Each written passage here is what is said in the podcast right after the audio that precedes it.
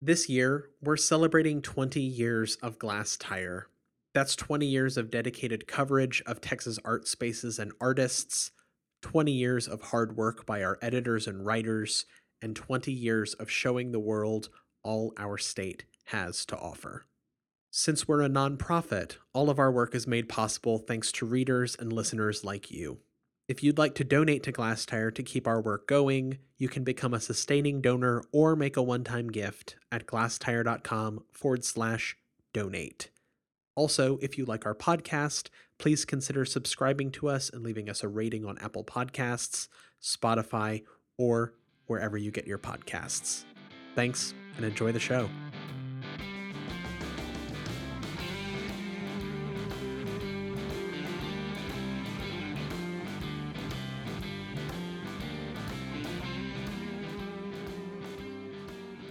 Hello, and welcome to this week's Art Dirt, uh, where we at Glasstire um, have a podcast every other week and we discuss topical art topics, as we like to say. My name is Christina Rees. And my name is Christopher Blay. So, um, Christopher, the reason uh, you and I are doing this this week is because one of the things that we were talking about in a staff meeting earlier this week was um, the explosion of murals all over the state of Texas, especially over this pandemic. Now, there's been an explosion of murals all over the United States during this pandemic. Um, we're going to talk about what we think of this and the whole nine yards. So, tell me what, what tell me your take on this as news editor for Glasstire. What's kind of going on? Yeah, I've just noticed a trend towards all the or most of the open calls, um, including open calls for murals, uh, commissioning artists to create murals. Uh, the most recent ones have come out of Fort Worth. Uh, some of them have come out of uh, Corpus Christi, um, Houston, San Antonio. The big one was uh, this fifty thousand dollar open call in Fort Worth from the uh, people at the Near South. Uh, it's like a LLC in Fort Worth that did an open call for artists to find someone for a new building that they're building in uh, south of downtown Fort Worth, and yeah, it's like a fifty thousand dollar open call, and uh, one artist will be selected uh, on this the facade of a parking garage. So it's a pretty big commission. And then um, Artspace111 in Fort Worth just uh, did like an $8,000 commission.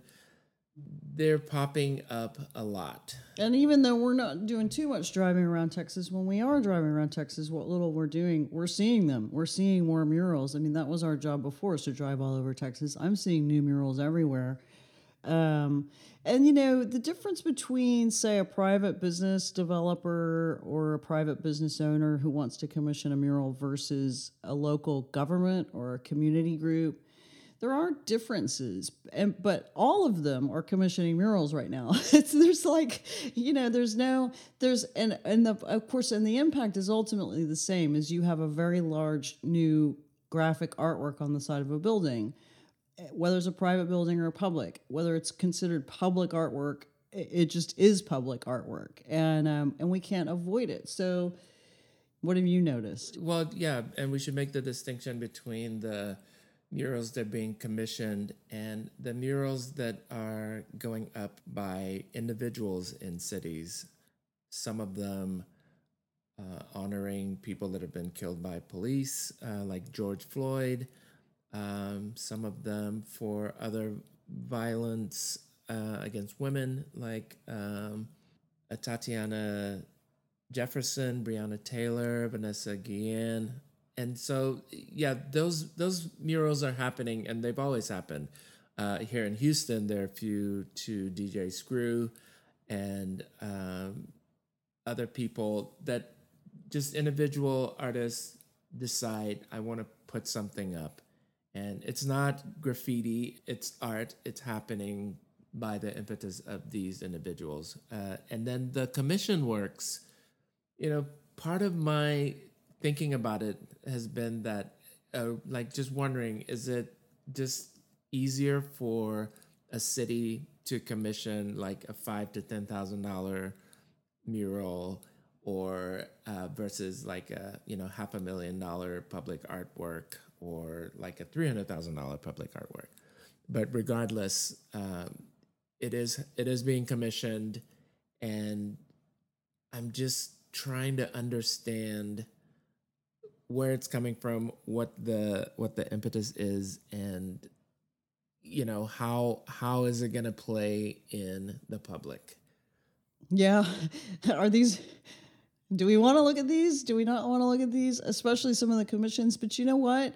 I mean, the inorganic versus the kind of organic uh, appearance of murals has always happened, as far as I know, and and certainly even in places like Dallas and Houston, you know, there are neighborhoods that, in small sections of neighborhoods or large sections of neighborhoods that are are, were mo- many of the walls, especially in old manufacturing districts that have been turned into kind of warehouse and bohemian districts.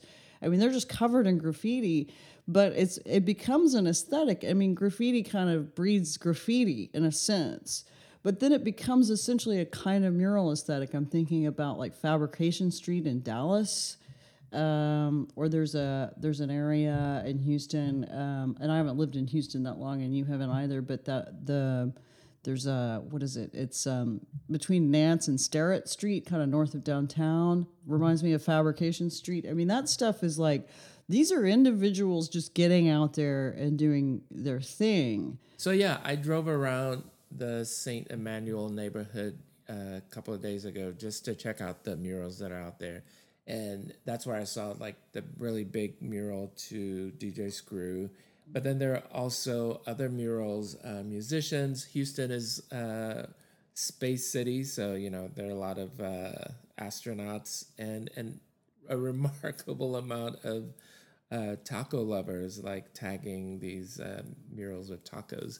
But uh, you know, and around the city in Houston, particularly, there are there's you know going back to the Works Progress Administration days of the 30s when artists were commissioned to make murals for this for cities because everybody was unemployed. And you know over a thousand of these murals ended up in post offices.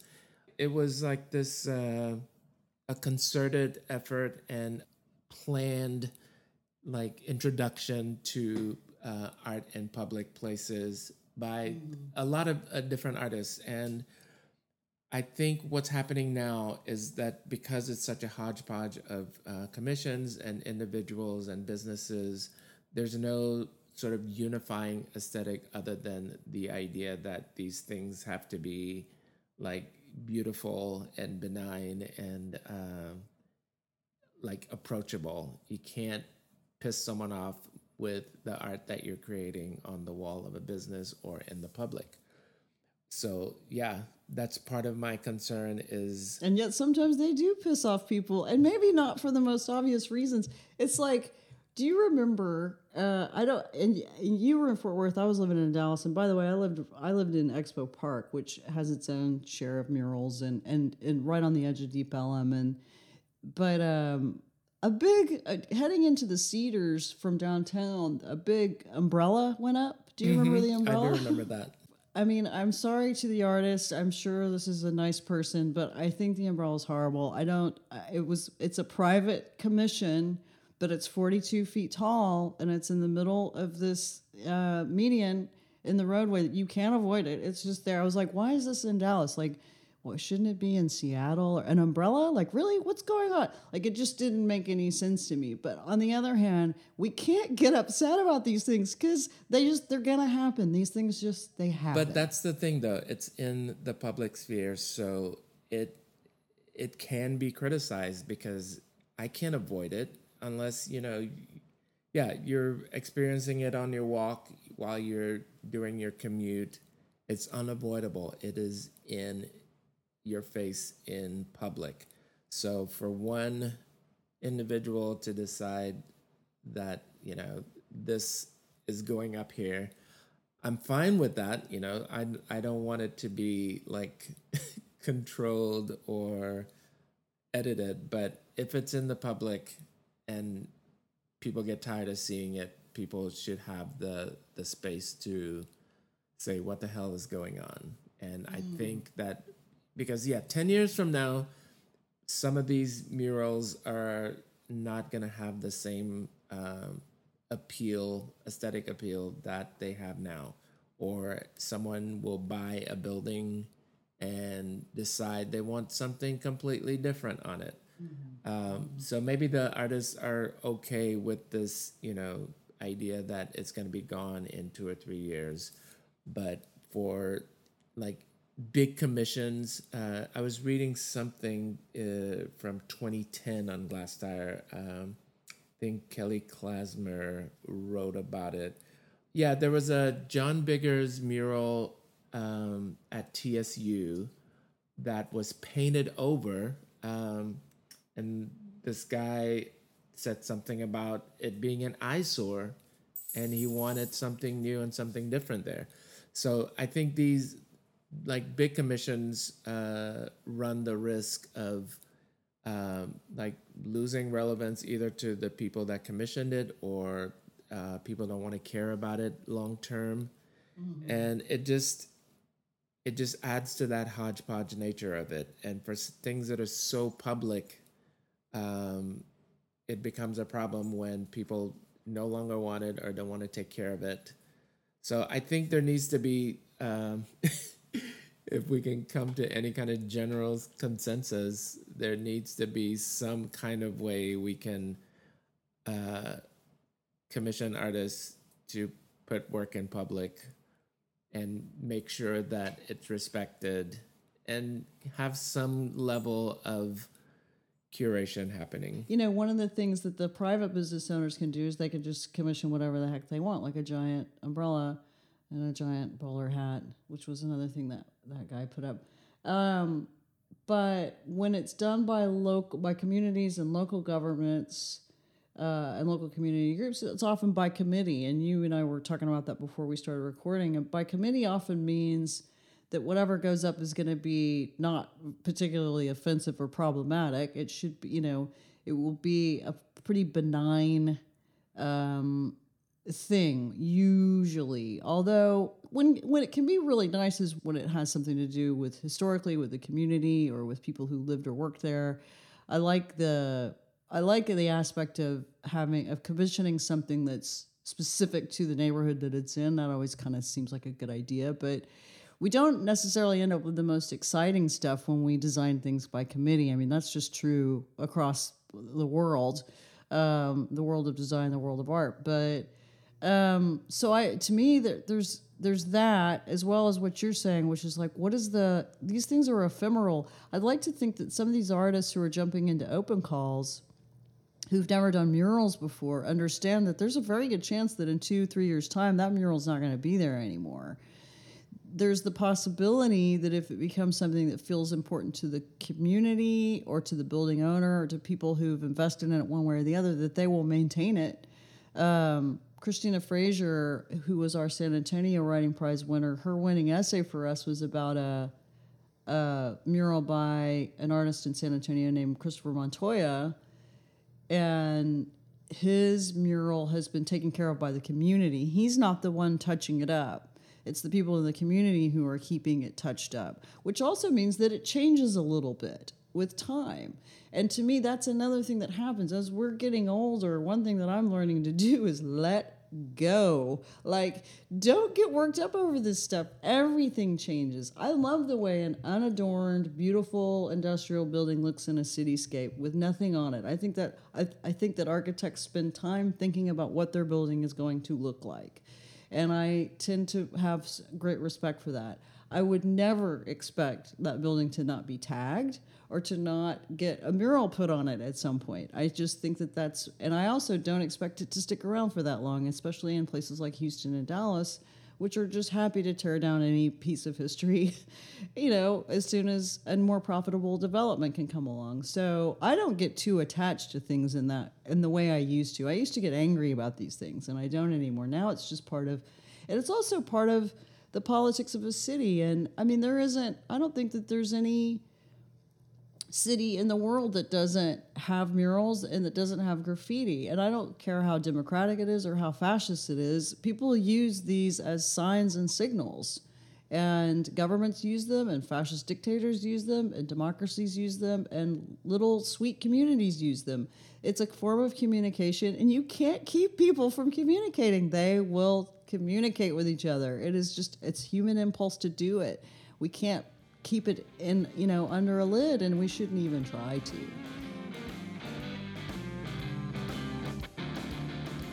Thanks to this week's podcast sponsor, Texas Talks Art, a new series of virtual 30 minute lunchtime conversations. Each talk features curators from Texas's leading cultural institutions, along with the most exciting artists from across the Lone Star State. Tune in every Tuesday at noon CST for these virtual talks, which are happening all throughout 2021.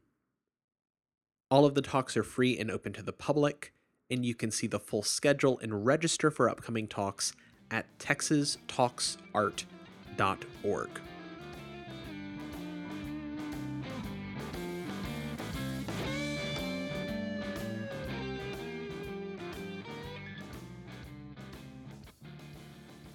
I just wonder if artists are being commissioned to beautify cities in a way that kind of ignores the time that we live in.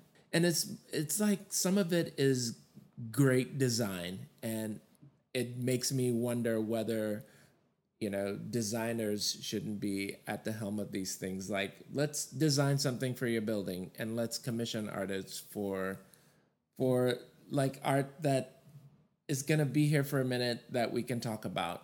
Um, and that's not to say that these commissions don't support artists in in these like really tough times that that we're in. I think it's important that you know cities support artists in whatever way they can. It just feels like there's so many murals and so many you know, electrical boxes. Um, So, so many been electrical on, boxes. Yeah, I've been on committees for selecting artists for commissions like this, and I mean, I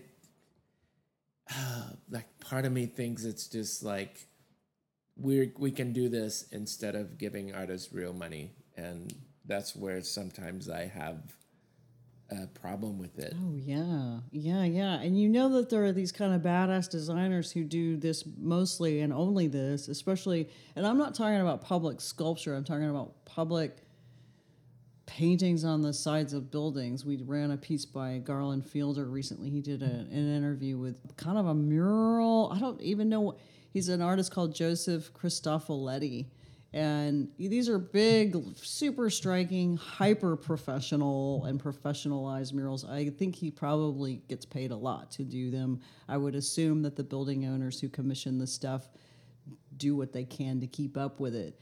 But he's already in the game, you know? And so he knows what's at stake. But you're right, there are a lot of artists who don't even necessarily understand what's at stake if they're being asked to jump into this kind of new game. Uh, with these big commissions, people are actually coming from out of state, like that near South Side thing, for example. Um, it's attracting international artists, which that's great. Um, and they have the style and aesthetic that the people that are making these commissions want. But it's, uh, I just, I feel like there's, you're either like sitting a committee of like 15 people down to decide on one thing, which kind of reminds me of the episode of Community where they're looking for a mascot for their community college, and it ends up being just this like person in a gray bodysuit without anything that offends anybody. But it's kind of like, yeah, people are coming in and bringing um, something that's beautiful and attractive, but for me, have very little connection with um, the city that that it's put in. And uh, yeah, I don't know. Maybe I should just chill and not give a fuck about what murals are going up anywhere, but it just it feels like they're just there are a lot of them and no one's really like pausing to like consider the the public space and I wonder if we shouldn't. No, I you're right. I mean the but in my dark heart of hearts, I am 100% with you. I just I feel like because we can't control it, I would rather roll with it. And I also and I don't want to seem like I'm, I keep sort of like conflating graffiti and murals. I don't mean to do that in a way that's ahistorical. I you know what I'm what I'm and you're talking about WPA murals which tend to be almost uniformly incredibly beautiful. Um some of these new murals are actually beautiful as well, but you know what's what happened in the 80s and 90s is when graffiti art started to make a jump from the street into the gallery and then also of course with the rise of banksy we have certain aesthetics that have made it into our mural art that have become a real part of it a real part of the language and the tropes and some of that we're seeing we're seeing uh, you're seeing actually like big expensive boutique hotels commissioning Banksy like murals for the sides of their buildings. It's not Banksy; he didn't do it. He doesn't live in Houston, um, and he doesn't do he doesn't do murals in Houston. But other people do these pastiches of Banksy, and of course they're probably making a lot of money too. But there's just been that's just part of the evolution is kind of the visual language of these uh, can borrow heavily from you know from graffiti artists who really pioneered an aesthetic and uh, and continue to do so. I did a story for the Dallas Observer in the probably the mid '90s on the graffiti artists who were really really active on the trains and in Deep Ellum in Dallas during that time. And I followed them around, and I went to to, to the trains with them at you know two o'clock in the morning with their spray cans and everything. And I've got to say, I mean, some of their art was really good. They did it a lot in order to get good at it and to get fast. Some of them were also being commissioned by businesses to paint the sides of their buildings. I mean, they were doing illegal stuff and they were doing legal stuff at the same time, and that there wasn't a huge difference in their art between whether they were tagging the side of a train or uh, being paid by a business owner to put something similar on the side of a building. And I think that's brilliant. And if I can, like, give one takeaway here is that I I think it would be pretty badass if artists were simply commissioned to do what they're doing. Um, No design team, no crew. Like, pick someone, have an opinion about your building, have an opinion about uh, your space, and just say, I like what this person is doing, and I'm going to commission them to keep doing what they're doing. Because some of that stuff doesn't even translate from, uh, say, a painting or a drawing or a photograph to a mural. And but some of it does, and some of it is spontaneous and the kind of reaction that artists have to the world. And I think supporting that is a really great way of um, sort of like making this mural thing work for me. I think you just you get artists that are already doing what they're doing and most of yeah, some of these people being commissioned are legit artists that are putting things out there uh, because they you know they apply for the commission and they want it but then uh, some of the work is by designers that want to like fit that box of the open call and give you exactly what you ask for which can be i don't know sometimes it's good to look at but most of the time it's not and it's in and it's big and it's in the public And, it doesn't mean anything. It doesn't do anything. Yeah, I mean, it's not. It's it's beautification, and if we're but hiring- it, does I it mean- beautify the side? I mean, I like the side of a building without anything on it. yeah, I mean, it's taking someone. It's like uh, interrupting someone else's final design with something that may or may not go with that final design. Yeah, who knows? I I can't stop commissions from happening, and if it's there, we can talk about it. You know, it's weird too because it feels like to me like the like street art and graffiti and to some degree murals although murals may be and this may be a conversation that's you know that's taking place at a time where what you're describing like instead of having artists change what they do in order to make a mural that looks like a mural styled mural. Just let them do what they do let them innovate let them be resourceful because that's what artists do. Um, and allow murals to turn into to evolve and to turn into something else something other than what they even are right now. Um, and that may be happening but there is an interesting sort of there are all these as you know there are all these kind of subdivides or sub excuse me subdivisions or or subcultures within art. I mean there's like there's even people who feel like photography is not the same as the rest of fine art. But there's plenty of people who feel like street art and mural art and graffiti art are kind of all the same. There's a huge audience for it by the way. And often when Glasstire runs a story especially on graffiti artists especially graffiti artists who have any name recognition those can be some of our most trafficked posts on the site. And then there are also tons of people who are interested in these kind of these smaller constant commissions that are happening in cities. And of course houston does it and fort worth. Almost every city has the electrical boxes thing. Our electrical boxes piece that was published years ago is still one of the most trafficked pieces on our website. Still got legs, and people are still, yeah, saying leave the electrical boxes people alone, and other people are saying, yeah, good riddance. What I hope for is for artists to keep working. It feels like a real a feedback loop of where uh, someone that wants a mural will go will have a pretty good idea of what mural they want because they've been looking around at other murals or they begin a search by looking at murals and they say oh i want it to look like kind of something like this and then they commission someone that moves the mural aesthetic towards that. And then someone else picks that up. So it's like the original idea is lost and all that's being fed in the the mural loop is maybe that first uh, mural that had all those design elements and uh, that someone really liked. And now it's like most of the murals look alike Yeah, no, that's right. They're all pastiches of one another.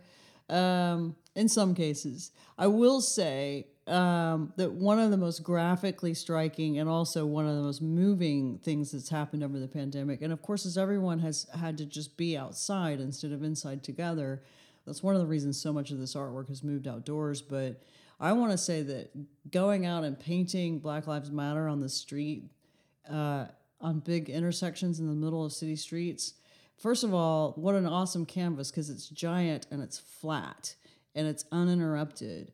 And you can get aerial shots of it. And uh, this also comes around to the fact that it looks really good, like it photographs beautifully. And it's a great way to message this thing. But you know, the talk about ephemeral. I mean, people who go out and volunteer and paint a giant Black Lives Matter text on a street, they know that that's probably not going to be there in a year or less because there's traffic going over it the whole time. right I don't know how much these are being maintained, but what I do love is that they have been extensively photographed and therefore historicized, and they're almost they're almost made to sort of disappear with time. there's a spontaneity to that too that um you know there for as many black lives matter murals or just the phrase black lives matter uh there are uh as many varieties. Um some of those like you describe are going down on the streets some are going on buildings and they are yeah they're ephemeral but they are they're prescient they're here they're they understand what's happening right now.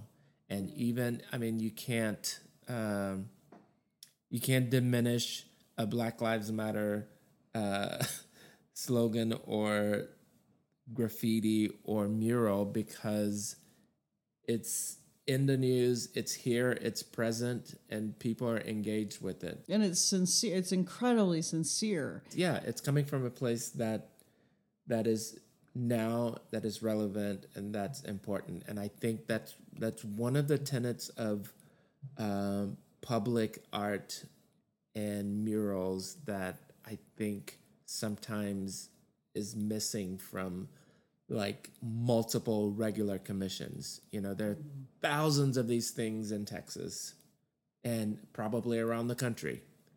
Um, how do we sort of like wade through and and put something out there that sort of is um, worthy of the artists that create them and worthy of the neighborhood that it's in. Well, so what we're I think we're still watching this evolution of murals and we'll and um and we're in the middle of it. You know, we're in the middle of this and as the pandemic starts to s- slow down and some sort of herd immunity, the the remote and promised herd immunity is coming our way. Uh, more people will be going back into galleries and museums to see art, but I don't think the mural thing is going to slow down. And of course, what I didn't touch on at the very top of this was that one of the reasons murals have become so popular is because they're Instagrammable and people like to and a lot and what you're talking about with these designs that are just regurgitated. A lot of it is like what looks good on an Instagram backdrop, you know, and so. Um, Betsy Hewitt wrote a piece for us in 2019 about you know these are just kind of saccharine sweet just backdrops and they don't even they don't do anything other than just like she she was just not not a huge fan and I understand that. And it's that's again that's like Yeah, I read that article about how it's the about the "I love you so much" um, scribble on the wall at the I think it's a taco place or something in Austin, and then a lot of uh, love murals started popping up everywhere in Houston. I don't think I ever saw one of them, but I wonder if I wonder if they're still there. And yeah, but it's kind of like taking that authentic moment and then transforming it into like just this like multiples of itself that is diminished at each iteration.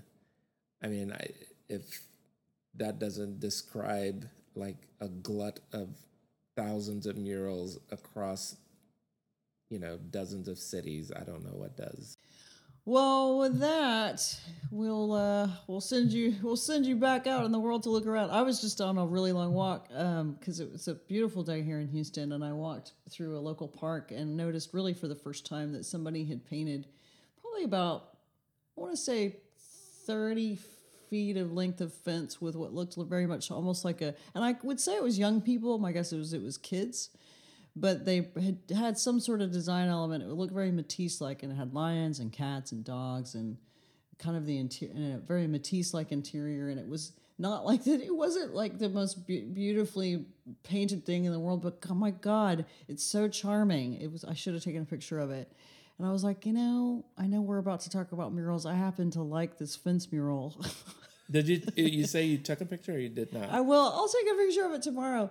But um, I just, you know, I I'm getting my eyes are getting more used to it. I guess is one of the things I'm saying too. Is I see more of them, and my eyes are getting more used to it. And the, the way that these are becoming more a part of our landscape is I'm personally just getting, um, not desensitized. That's not the right word. Tolerance is not the right word either. But I I I'm just sort of letting it wash through me. You know and just letting them be what they are. That's fine. It's totally fine.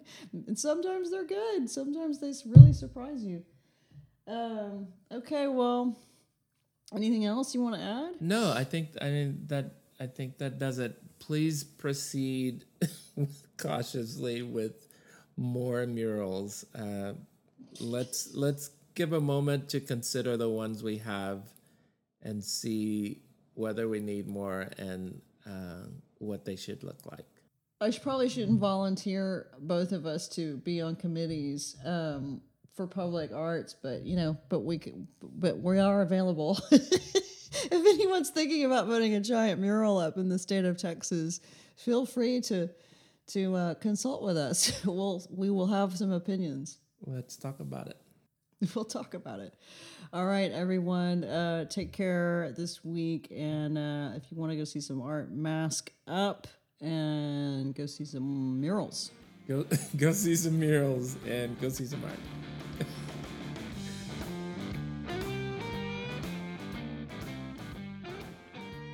Today's podcast is sponsored in part by Texas Talks Art, a new series of virtual 30 minute lunchtime conversations. The talks feature curators from Texas's leading cultural institutions and the most exciting artists from across the Lone Star State. Tune in every Tuesday at noon CST for these virtual talks, which are happening throughout all of 2021. All of the talks are free and open to the public. You can see a full schedule and register for upcoming talks at texastalksart.org.